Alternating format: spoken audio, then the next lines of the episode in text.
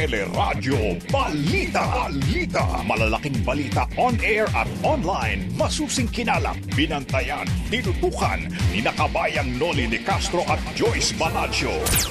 Sa Teleradyo Balita.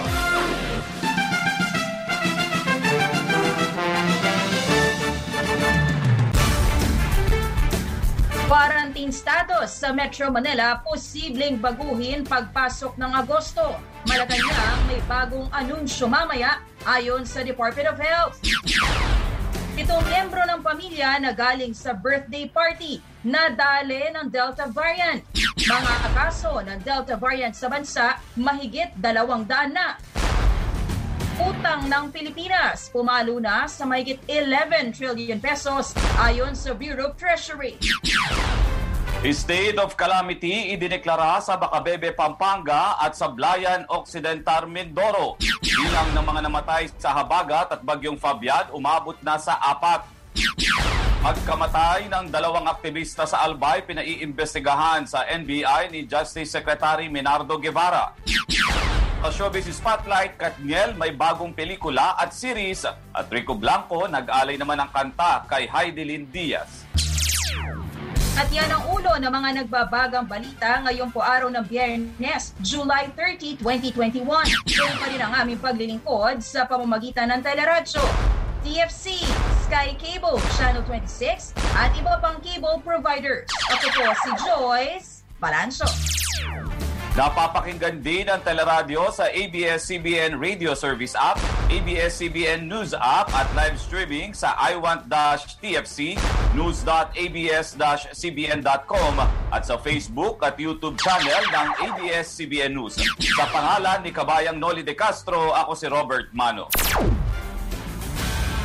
At sa detalye ng ating mga balita ngayong pong umaga, atensyon sa mga taga Metro Manila, asahan pong may ipatutupad na pagbabago at paghihigpit sa pagpasok ng Agosto. Sa panayam ng teleradyo, bagamat hindi direktang tinukoy kung pagbabago nga ba ng community uh, quarantine status ito, sinabi naman ni Health Undersecretary Maria Rosario Vergere na mag-aanunsyo ang Malacanang ngayong araw kasunod ng pulong nila kahapon sa Interagency Task Force.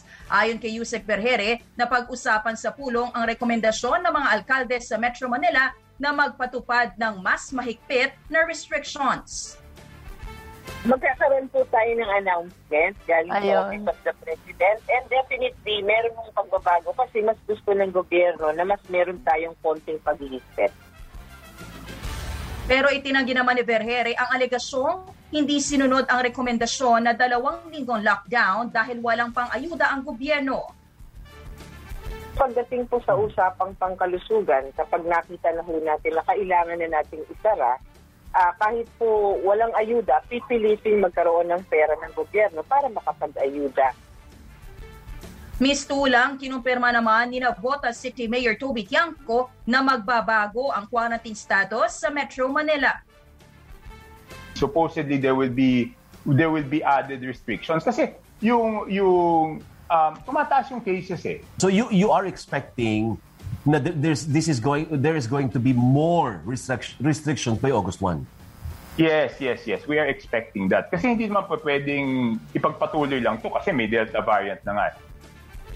Sa pulong anya na Metro Manila Mayors nito Miyerkules, pumirma sila ng resolusyong pumapayag sakaling ilagay sa ECQ ang Metro Manila bagamat may mga kondisyon. Number one, hindi talaga namin kakayanin yung ECQ nang walang ayuda doon sa aming mga kababayan. So dapat may ayuda. And number two, dapat may bakuna ng first doses. Samantala, kinumpirma naman ni MMDA Chairman Benhur Abalos na dalawang linggong ECQ ang inirerekomenda ng mga alkalde sa Metro Manila. Ito'y bilang pag-iingat sa banta na mas nakahahawang Delta variant ng COVID-19. Gayunman, aminado si Abalos na kailangan ikonsidera ang pondo sa ayuda ng mga maapektuhang sektor. Kaya GCQ with double heightened restrictions ang bagong rekomendasyon ng Metro Mayor sa IETF. The ideal is really to have as an ECQ for two weeks. Of course, depending if the funds of the government are available, because we could not do an ECQ we must without an ayuda or financial assistance, especially to our poor brethren. Kung hindi talaga po pwede iyon, we must add more restrictions to what we have do currently have. Inirekomenda rin ng mga alkalde na ibalik sa mas mababang kapasidad ang mga restaurant, salon at gym. Pinababawi din nila ang dine-in sa mga fast food at gawin na lamang itong take-out. Gusto naman ni Abalos na pabalikin sa work from home ang mga empleyadong pumapasok na sa opisina. May binubuhay kami pamilya, pinag-aaral kami, pinag-aaral kami. Di ba, nag-umupa kami ng bahay. Sa amin, sa amin namin kukunin yun. Yung pambayad sa mga gastusin. Ano, every two months magka-lockdown. Mahirap naman sa amin yun. As HR officer kasi, nakikita ko kasi yung staff ko na talagang nahihirapan sila. So, sana magbigay sila ng ayuda na tama para masuportahan lang yung mga staff, yung mga lalo na yung mga nawawalan talaga ng work. Samantala, may kaso na po ng COVID-19 Delta variant sa Iloilo City. Ayon sa City Epidemiology and Surveillance Unit, empleyado na isang kumpanya sa Molo pero taga Mandurriao District ang 30 anyos na lalaki nagka-COVID noong July 9. Nananatilian niyang positibo sa virus ang pasyente matapos ang repeat test noong July 23 sa Western Visayas Medical Center. Hindi pa nababakunahan at wala umanong travel history ang Delta variant positive na ito. Sinabi naman sa teleradyo ni Mayor Jerry Treñas, kahapon lang nakumpirma ang Delta variant case na lunsod. Dinalanaan niya sa quarantine facility ang pasyente kasama ang mga miyembro ng pamilya dahil hindi na pinapayagan ang home quarantine habang isinailalim na sa granular lockdown ang kanilang bahay.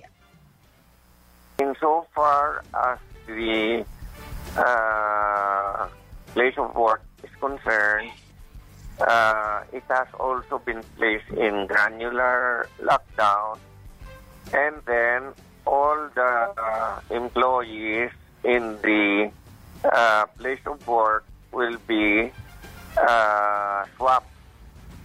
After doing the swab for the members of the uh, family of the uh, positive Delta positive patient and all his uh, co-workers in the place of work, we will continue to do close contact for the first uh, generation and second generation and even the third generation so that we will be able to swap them. No? Nagpositibo rin sa Delta variant ang pitong miyembro ng pamilya na galing naman sa birthday party sa Cagayan de Oro. Kabilang dito ang 62 taong gulang na lolo at 11 buwang gulang na apo. Nasertipikahan ng recovered ang uh, pamilya noong July 15 pero lumabas ang resulta ng sequencing nito lamang July 25. Dahil dito, pinabalik ang pamilya sa testing o sa treatment facility para sa retesting at observation. Samantala, may naitala na rin unang kaso ng Delta variant sa Bulacan. Ayon kay Provincial Task Force on COVID-19 Response Cluster Head Jordi Celis, tala, taga San Ildefonso ang naturang pasyente. Umabot na sa 1,572,287 ang mga kaso ng COVID-19 sa bansa. Ito'y matapos madagdag ang 5,735 na bagong kaso. Sa nasabing bilang, 27,577 ang namatay habang mahigit 56,000 pa ang aktibong kaso. Pumalo na rin sa mahigit 200 na mga kaso ng Delta variant matapos madetect ang 77 bagong kaso.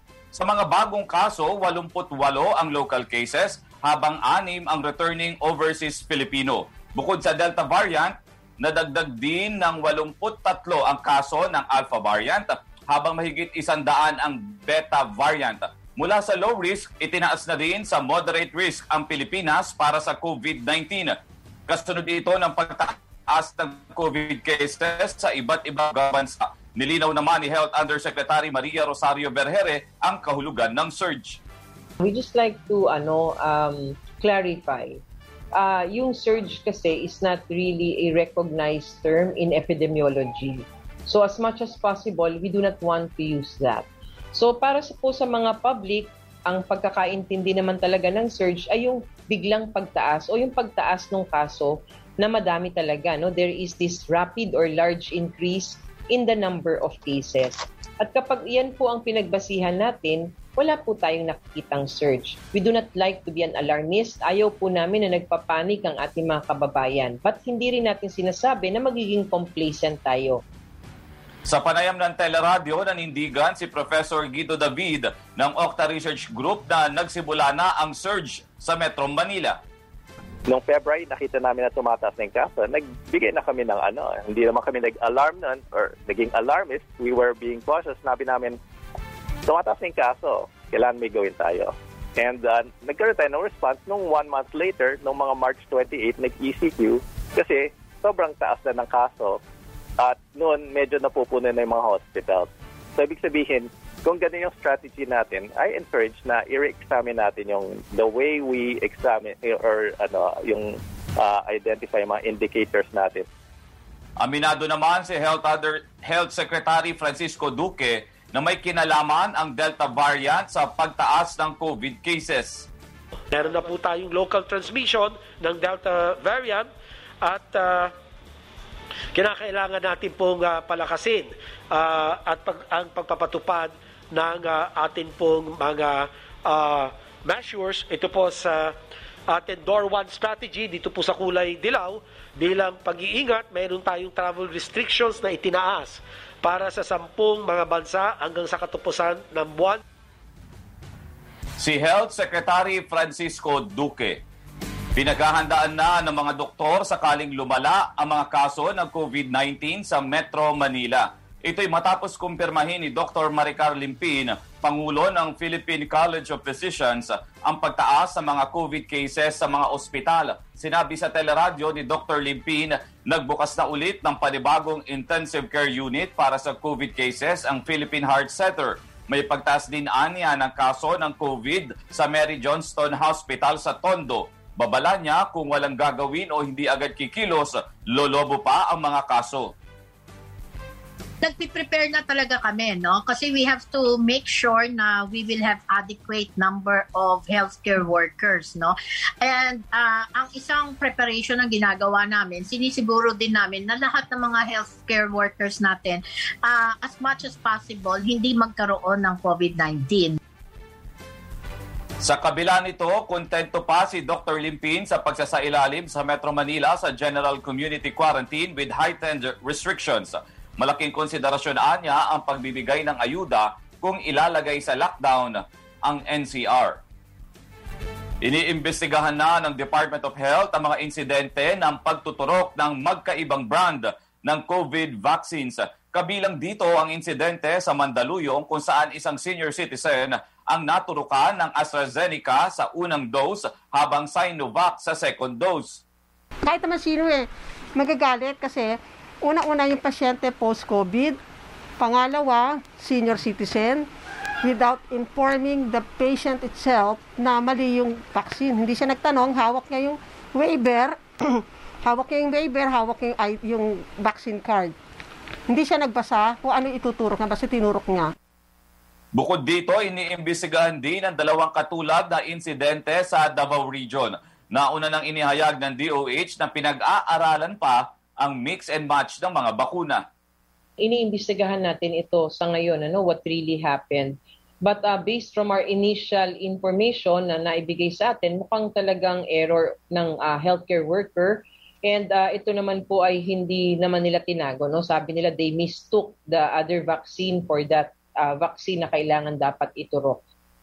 Nagpaalala naman si Health Undersecretary Maria Rosario Berhere sa mga lokal na pamahalaan na dapat ay isang brand lang ng bakuna ang nasa vaccination site. Kung ang vaccination site mo ay magpa- magtuturok ng type A na vaccine, dapat lahat doon sa buong vaccination site na yon, type A lang ng vaccine na yon so that we can prevent this kind of errors coming from our uh, healthcare workers. Nakatakda namang isa ilalim sa retraining ang mga nagkamaling healthcare worker. Samantala, sa oras po na 7.18, makakausap naman natin dito sa programa si uh, Paranaque City Mayor Edwin Olivares. Good morning po, Mayor Olivares. Joyce Balancho, Robert Mano. Ay, good morning, Joyce, at magandang umaga sa iyo, Robert, pati po sa mga sumusubaybay sa atin. Morning. Opo. Mayor, would you confirm meron na daw pong suspected Delta case sa inyong pong lungsod? Ah, yes, ah, suspected pa lang. Ito yung aming ginawang prevention at precaution dito po sa Barangay San Dionisio at in fact, ah, kahapon na nag-lockdown po kami doon po sa dalawang ali po doon. Kasi meron pong isang pamilya po doon na eight ang members sa family, eh anim po yung naging positive. Para po hindi na po kami maghihintay ng aming genome sa sequencing, ah linockdown na mo natin po yon para po yung ating pong within the vicinity ay makontrol po natin yung pag-laganap nitong COVID. Saan po kaya nakuha? Ah, at least suspected case pa lang naman po, pero at least yung travel history niya, saan po Ah, kaya posibleng ah, Doon po sa initial yung, ah, investigation po variant? namin, doon po sa initial investigation po namin, wala pong overseas worker po doon. So basically it is a local transmission. Pero hindi po tayo sigurado kung anong kung, may, kung variant po to o ito po ya ito ay ah, South African, UK o Delta variant. Pero ginawa po ng ah, City Government of Parañaque, precaution kaagad po, ah, nag-lockdown po tayo po doon para ma-test po natin ang lahat po ng ating pong mga kapitbahay doon, yung first gen, second gen at third gen. At kapag po yung symptomatic, ina-isolate na po natin kaagad po sila. At lalabas po yung resulta po ngayon within the day kasi may sarili po nga laboratory ang lungsod ng Parañaque. Okay. Ano pong monitoring natin ng health condition itong ah, suspected cases natin? Ah, asymptomatic naman po sila. Wa- Wala po wala pong ah, wala pong ah, severe po doon asymptomatic at ah, nailagay na po natin po sila doon sa ating pong isolation facility. Mhm. Okay. Ito ano pong ah, gender nito at ilang taon po ito, Mayor? Ah, ah bali ah, anim po sila eh. Anim po sila mga middle age po sila pero may bata rin po isa. Mhm. Okay. Meron po ba nabakunahan na dito? Ah, meron na pong nabakunahan po doon sa sa anim po, tatlo na po yung nabakunahan po doon pero yung apat hindi pa po nababakunahan. Okay. Let me clarify lang, Mayor, yung buong bahay lang po ba ang nilockdown or yung buong barangay, yung community kung saan po malapit sa Ang- itong cases? Yes, ang bilanggit ko po kanina Joyce, ah, dalawang ali po yung ating pong uh, lockdown, hindi po yung barangay kasi malaki po yung aming mga barangay po dito sa Parañaque, si 16 barangay. Particularly ang sa Dionisio po, ang ating population po doon nasa 80 to 100,000. So yung dalawang ali po within doon po sa ating 200 to 300 radius, yun po ang ating lockdown po doon. At yung pong particular na gate na meron po siyang linalabasan na ingress at outgress, yung po nga, yung po ang ating lockdown kung saan po lumalabas sila sa pintuan na yon. Mhm. Ano po ang flow ng mga tao ngayon? Let's say for example sa mga upper po na doon po nakatira sa ali na yon. Ah, sila po ay hindi pwede rin po. Sinabihan na po namin po sila, hindi po sila labas po ng bahay at binigyan na po sila ng city ng ayuda para po sa kanila pong pagkain sa darat itong ating lockdown na ito. Mhm. Partner Robert? Hmm. Mayor, yung po bang pinag-uusapan natin na case na ito, ay ito rin po ba yung kinonfirm naman ng DOH na talagang may isang case ng Delta variant sa Paranaque? Ah, eh, hindi po to, hindi po ito. Ito po yung separate po ito. Ibang ibang barangay po 'yon. Ibang barangay at that was about uh, two, three weeks ago na po yan at ah, nag-lockdown din po kami doon at nakontrol po natin po yon. Wala pong nagkaroon po ng pag, pag ah, transmission doon po sa sinasabi po nila, Robert. Opo. Doon po sa isang confirmed case po na yun na nauna, kumusta po yung patient na yun? Ah, mag- gumaling na po siya, gumaling na po siya at ang maganda po dito, bago dumating po sa Paranaque, nagkaroon na po siya ng quarantine sa ating pong National Quarantine Facility. So ang ginawa na lang po natin, nag-contact trace po tayo po doon, nag-testing po tayo at nag-lockdown po tayo dyan. That, that was 3, 3 to 4 weeks ago. Opo. Mayor, dahil sa mga nagsusulputang variant, lalo na itong Delta, eh, sa inyo po, sa usapan ninyo with the Metro Manila Council, at may pending announcement pa po for the uh, community quarantine. Ano ano po ba ang naging proposal ninyo ng Metro Manila mayors para Ang, ang ah, Metro Manila Council po sa pag-uusap po namin, ready po tayo magpa-implement ng ating pong ECQ, yung ECQ po. Alam naman po natin tumataas po ngayon, ah, tumataas yung ating pong mga cases. Sa Paranaque po, may slight pong pagtaas. Basta masa, sinabi po ng ating IATF, magpa-implement po ang ating LGU. Ang Metro Manila po is ready magpa-implement sa ECQ. Ang hinihingi lang po ng ah, Metro Manila Council, yung pong additional na vaccine o additional vaccine para naman kapag nag-ECQ po tayo, talagang uh, house to house na po natin yan, per barangay na po talaga yung ating vaccination para makuha po natin yung protection ng ating pong community. At ang isa pa pong pinoproblema po talaga ng ating mga LGU, kapag po nag-ECQ, yung pong ayuda. Opo. At kapag nag-ECQ mayor, kung ready ang Metro Mayors to implement ECQ, gaano kahaba po ba yung nakikita ninyo nakakayanin ng inyong mga lungsod na ECQ tayo? To be effective po talaga itong ating ECQ, kailangan po natin to 14 days po talaga. It's two weeks po talaga ang kailangan po natin para magawa po natin po yung lahat pong ating contact tracing, yung testing po natin, vaccination po natin. At alam naman po natin yung buhay ng virus, tumatagal po ng 14 days po yan, yung incubation. At sa pakikipag-usap po ninyo at sa inyo ng DOH at ng IATF, meron po ba talaga tayong ini-expect na panibagong announcement para sa community quarantine, especially dito sa Metro Manila? I- yun po yung pinag-uusapan po nila doon po sa IATF po ngayon. Kasi ang MMC is a recommendatory body lang po. Ang magdidesisyon po niyan, yun po ating IATF po doon. Pero alam po natin, doon po sa health expert, talaga po may pagtaas po ng COVID cases all over Metro Manila. Bo- Yes, Joyce. Mm-mm. Mayor, would you confirm lang po, na-double check na namin, today, itong magiging announcement tungkol po sa possibly bagong quarantine classification for Metro Manila? Ah, wow. wala po akong pagkakaalam po doon, pero mamayang gabi magmi-meeting po kami ulit ng Metro Manila Council. Okay. May binabanggit po si MMDA Chairman Benhur Avalos na double heightened restrictions ang recommendation daw po ng Metro Mayors. Iba pa po ba to sa sin- binabanggit po ninyong ECQ? I- ayan po yung parang ah, mangyayari po, yung babawasan po yung mga operational capacity ng ating mga businesses. Yan po yan, yung babawasan pa ho. Kasi ito pong ating heightened, bawas na po siya. Yung katulad po ng ating dine-in, nasa nasa 20% na lang pong ating dine-in po ngayon. Pero kapag po double heightened po yan, ibig sabihin niya, hindi napapayagan yung dine-in, yung ating pong ah, indoor dine-in, kundi al fresco na lang. Mhm. I think ang worry po ng national government kaya po meron silang reservation sa ECQ is yung issue nga po ng ayuda. If ever po ang local government units mismo, meron po ba kayong out of your own pockets may ibibigay na lang po na ayuda in case uh, aprubahan nga po itong hiling ninyo na ECQ? Kaya naman po nga, supportan din po yan. Pero, pero basically, kapag 14 days, baka mahirapan po yung mga LGU po natin. Kaya nga po, uh, humingi po ng tulong po ang uh, LGU po natin sa national government para ma-augment. Pero rest assured, ang LGU po mag-allocate din po ng ayuda para sa aming mga kababayan. Alright, sige po. Uh, Mayor, baka meron na lang po kayong uh, paalala, lalo na po sa inyong mga residente, uh, iba yung pag-iingat, lalo na po sa panahon ngayon. Okay, ah ngayon po sa declaration po ng ating DOH, ah meron na po tayong local transmission ng Delta. Hindi na po natin kailangan maghintay po ng genome sequencing kasi it would, take, it would take time. Kailangan po mag-ingat po tayo lagi at ah, yung ating pong minimum health protocol, ating pong gagawin po yan at lalong-lalo na po magpabakuna na po tayo. Alright, sige po. Maraming maraming salamat po, Mayor Edwin Olivares ng Paranaque City. And we hope to get uh, updates pa rin po no, mula sa Metro Manila Council hindi sa posibleng pagbabago ng quarantine status sa Metro Manila. Ingat po kayo, Mayor. Maraming salamat. Salamat po. Stay safe. God bless. Salamat po. Samantala, kinontra naman ng mga eksperto ang pahayag ni Pangulong Rodrigo Duterte na dapat payagan ng mamasyal ang mga fully vaccinated. Sinabi ni Vaccine Expert Panel Head Dr. Nina Gloriani na bumababa ang bisa ng COVID vaccines laban sa Delta variant. Yan nga po yung sinasabi ko na, na may mga breakthrough infections nangyayari dun sa hindi masyadong ma- mataas ang kanilang antibody response. At tapos, may mga exposure sila dun sa marami pong asymptomatic na infection ngayon.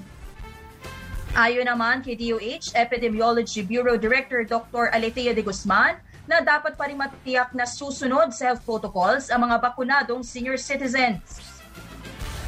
Yun siguro yung na kailangan nating tingnan. No? These are some of the benefits sana that we want our fully vaccinated individuals to enjoy.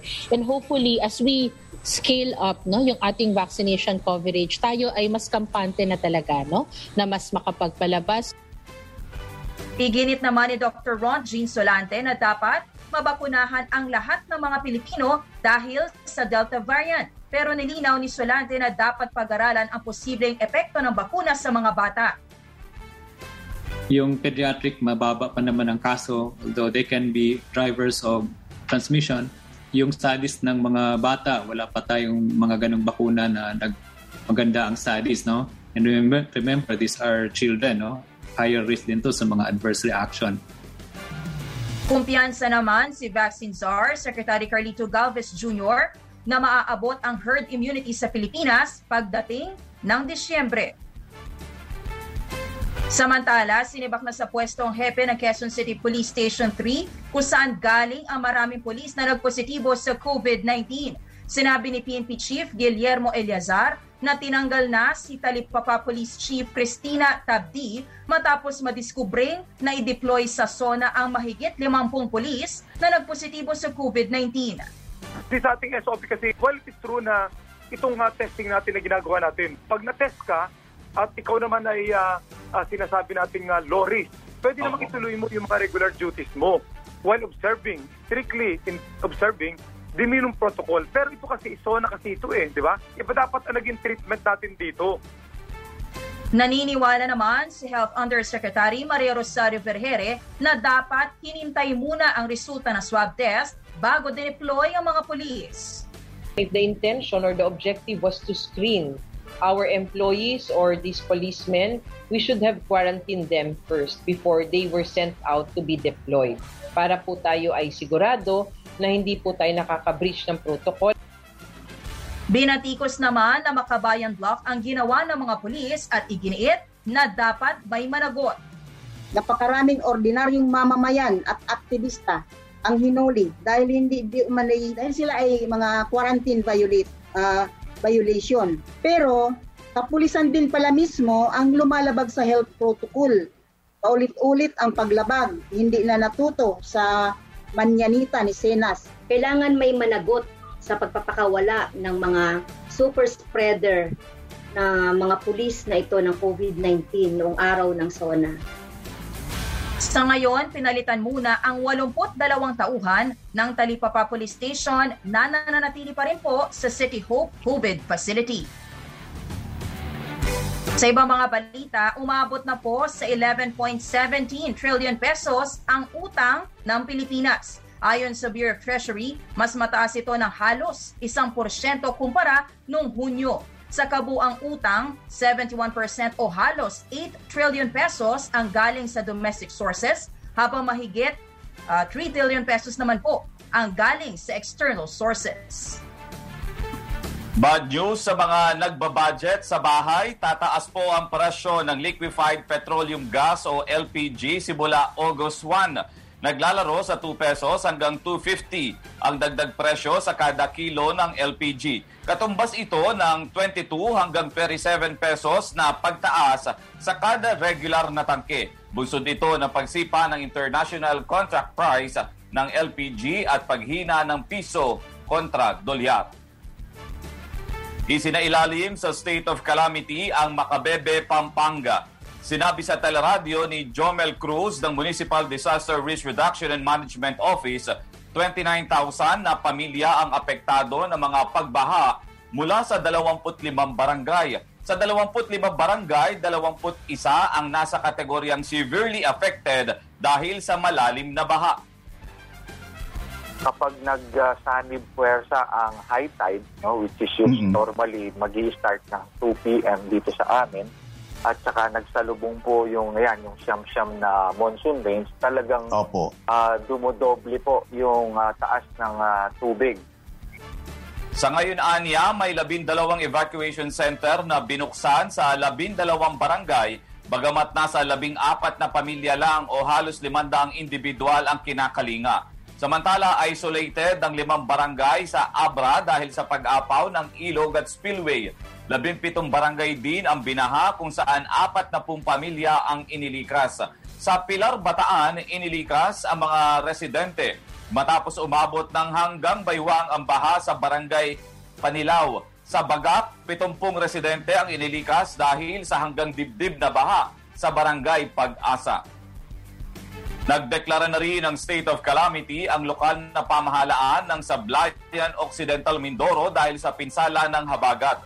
Sinabi sa teleradyo ni Mayor Andy Dangeros, aabot sa lagpas 700 milyong piso ang halaga ng pinsala sa palay, higit 13 milyong piso sa produksyon ng mais, higit isang milyong piso sa poultry at livestock at higit isang milyong piso sa freshwater industry production. Pinagtibayan niya kahapon ang resolusyon upang makakuha ng 30% sa Quick Respond Fund para sa dagdag relief goods at ayuda sa mga magsasaka. Yung pong baha na dinanas po ng ah, mga barangay po namin dito ay abot po ng hanggang baywang. At napakalakas po ng agos kung kaya't ah, hindi po kagad kami makapasok para magbigay po ng ah, relief goods sa alam po namin mga kababayang apektado. Samantala, apat ang patay at anim ang sugatan sa pananalasa ng hanging habagat at bagyong Fabian. Ayon sa National Disaster Risk Reduction and Management Council o NDRRMC, 1,182 na bahay ang nasira, abang higit 27,000 na individual pa ang nananatili sa mga evacuation center sa Ilocos, Cordillera, Central Luzon, Calabarzon, Mimaropa at Western Visayas. Nakapamahagi na rin umano ang NDRRMC ng 5 milyong pisong halaga ng tulong sa 68,000 na pamilyang apektado. At abangan sa aming pagbabalik, ABS-CBN tuloy ang serbisyo sa darating na halalan kahit walang prangkisa.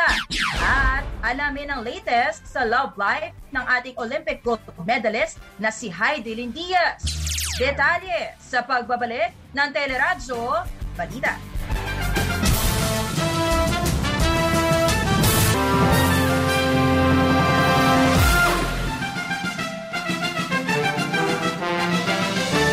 Nagbabalik ang Teleradyo Balita sa oras na 7.37 ngayong umaga.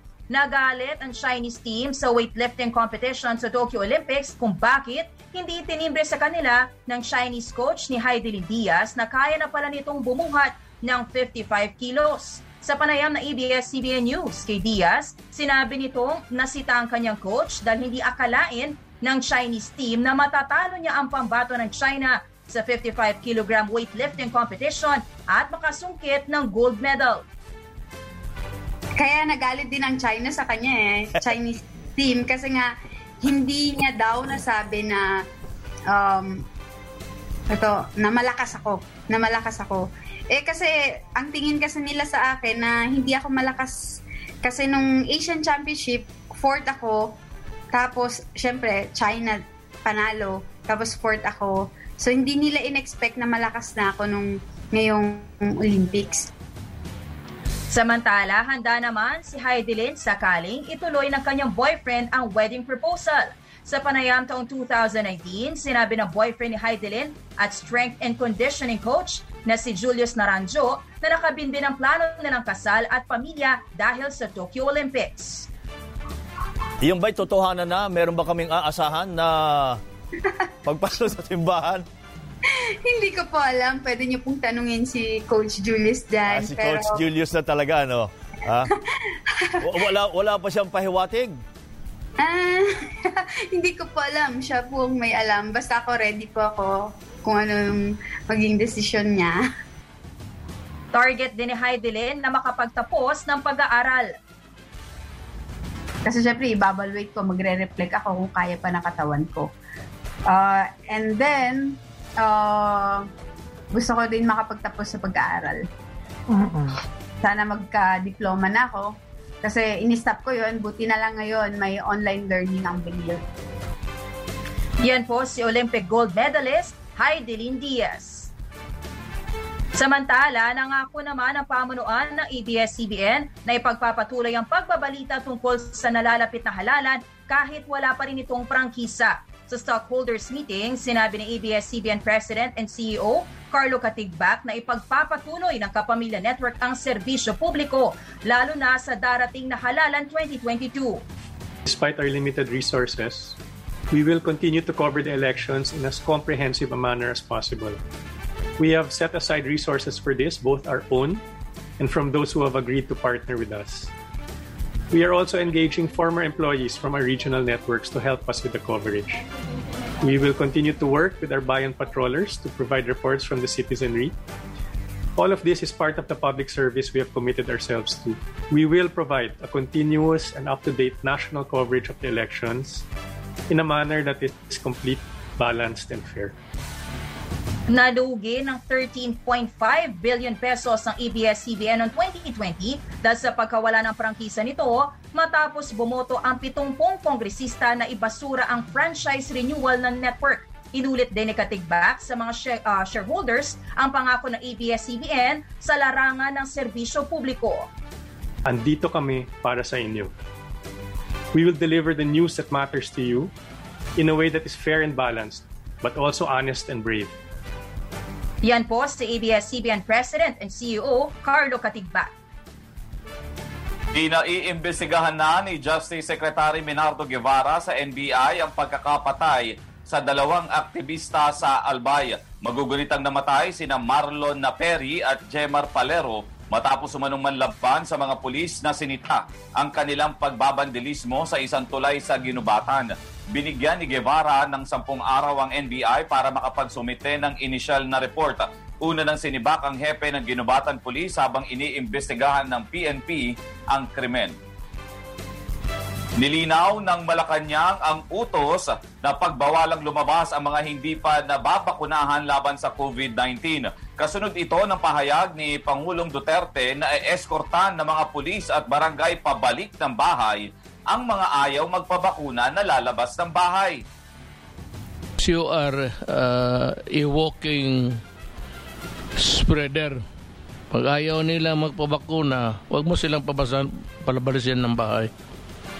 Ganon ang ano niyan. Wala tayo, defenseless tayo. eh. Ayon sa palasyo, hindi pa ipatutupad ang utos na huwag palabasin ang mga wala pang bakuna.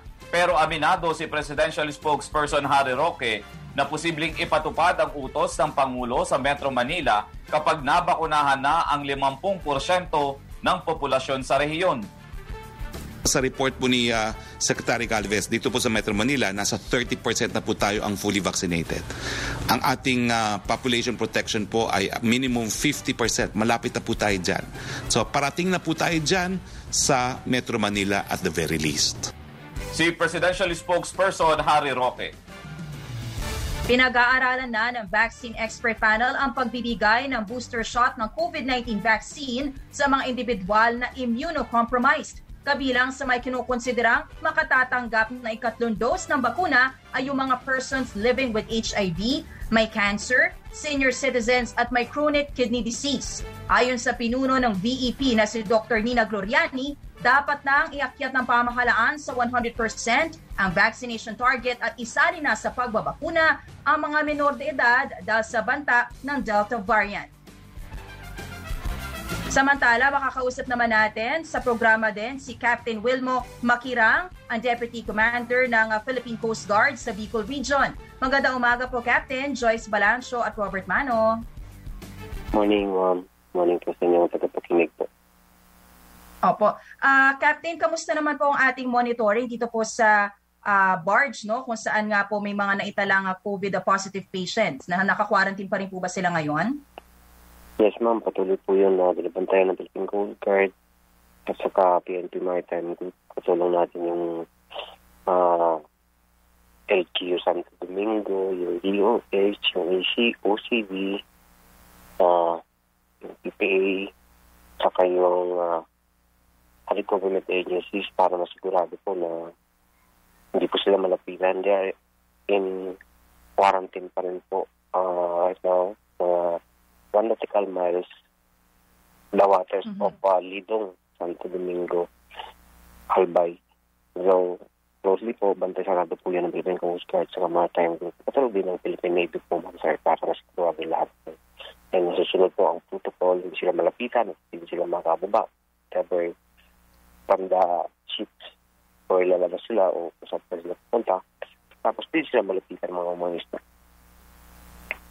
Captain, hanggang kailan po ang kanilang quarantine?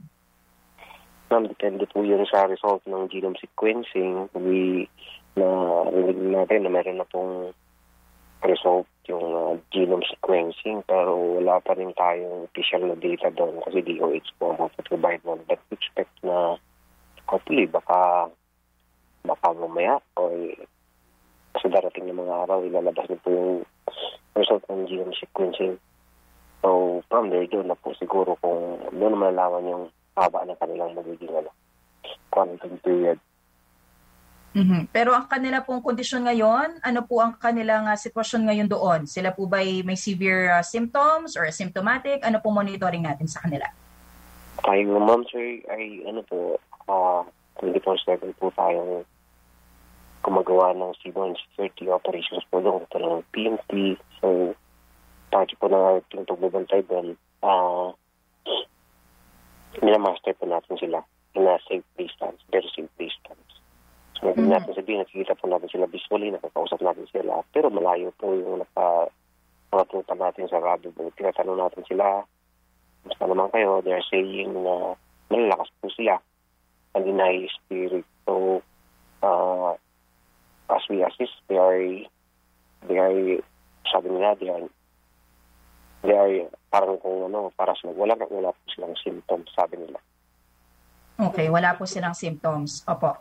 Yes, ma'am. Contact tracing naman po sa mga nakasalamuhan nila, lalo na po yung mga bumaba po na tatlong uh, tripulante. Uh, tumutulong din po ba ang Coast Guard dito? Contact tracing po, ma'am, ito sa Butuan po yan ginagawa.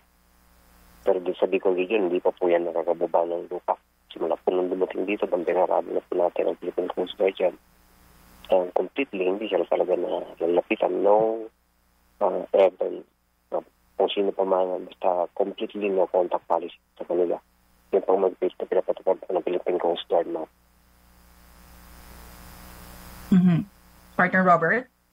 Captain, binabanggit ninyo na regular naman ano yung pakikipag-usap nyo dun sa mga crew and all. Kapag sila naman po, alimbawa, eh, sa this oras, eh, kailangan kumontak sa inyo or kumausap sa inyo, meron naman silang way para kumonek. Yes, ma'am. We have actually cell phones, contact cell phones 24-7. They could contact us anytime. Okay. At doon sa uh, communication ninyo, Captain, meron ba silang iba pang nire-request, uh, pantulong sa kanila? Tama po, ma'am. Uh, sir, uh, ang may-ari po na pag-provide ng lahat ng retribution po nila, pagkain, mga kamot, uh, mga they're actually mas gusto na nila yung mga gulay. Sabi nila, palakas talaga. And then the owner is very very uh, supportive doon na uh, tinutulungan po natin din ang owner na gawin yun. Pero no contact policy pa rin ang pinapagawa po natin na pagbibigay sa kanila nun. Opo. Wala naman pong mga nangungulit or nagpipilit na halimbawa kamag-anak na gustong mapuntahan sila o makalapit sa kanila.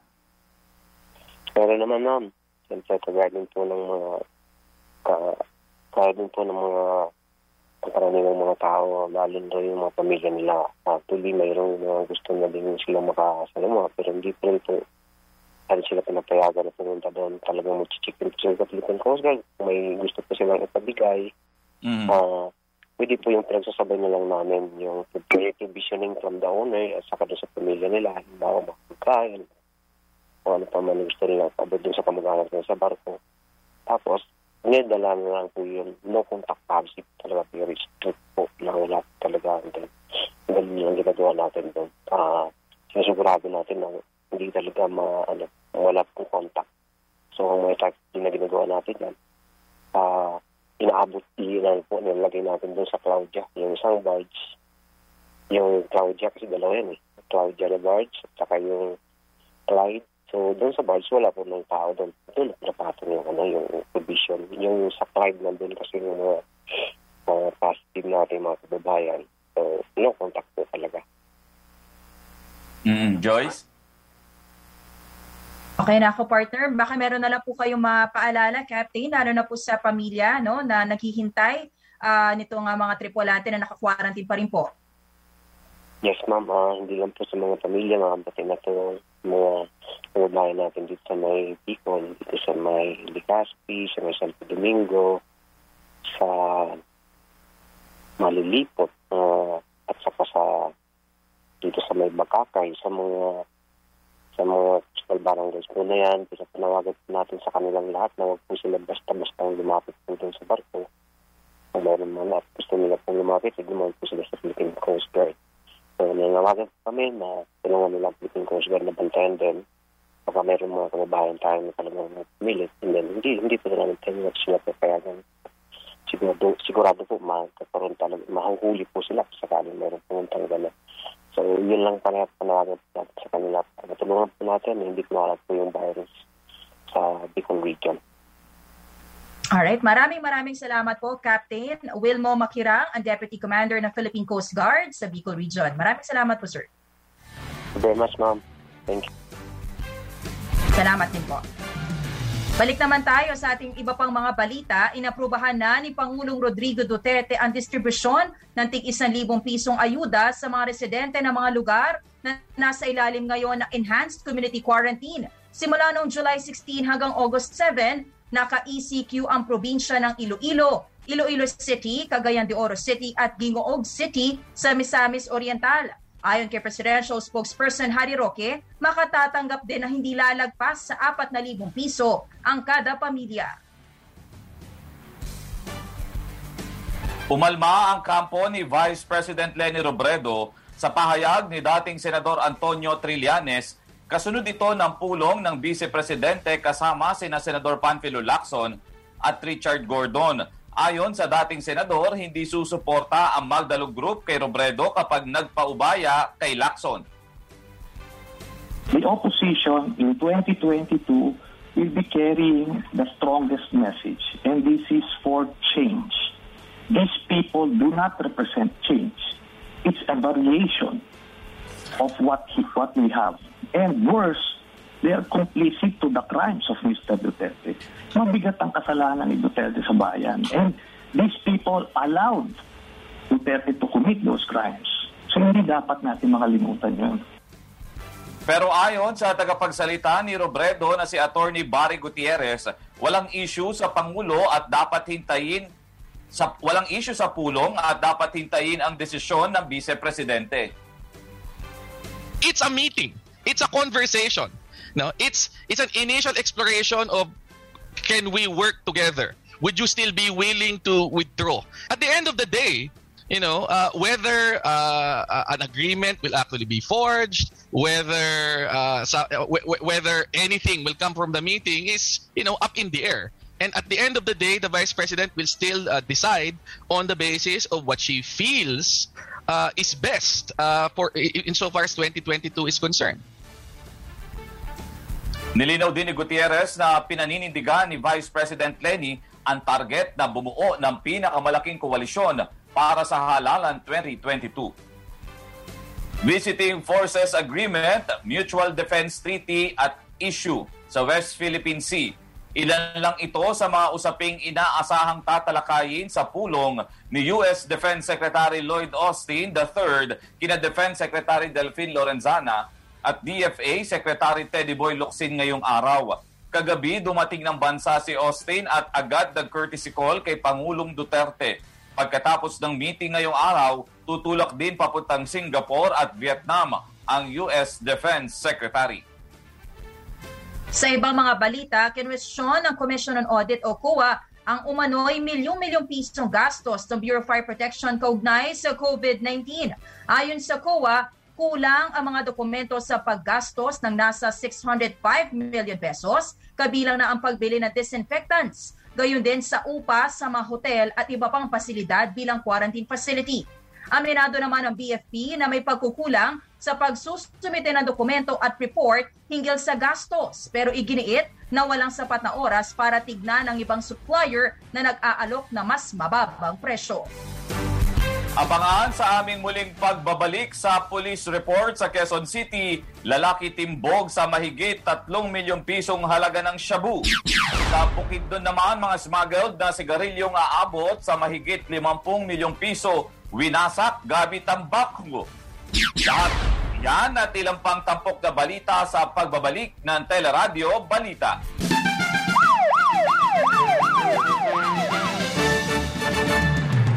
Samantala, bago po ang ating police report, pagtutuwid lamang po ang naipakita naming larawan tungkol sa state of calamity sa Sablayan Occidental Mindoro ay hindi po si Mayor Andy Dangheros ang aming pong paumanhin sa alkalde.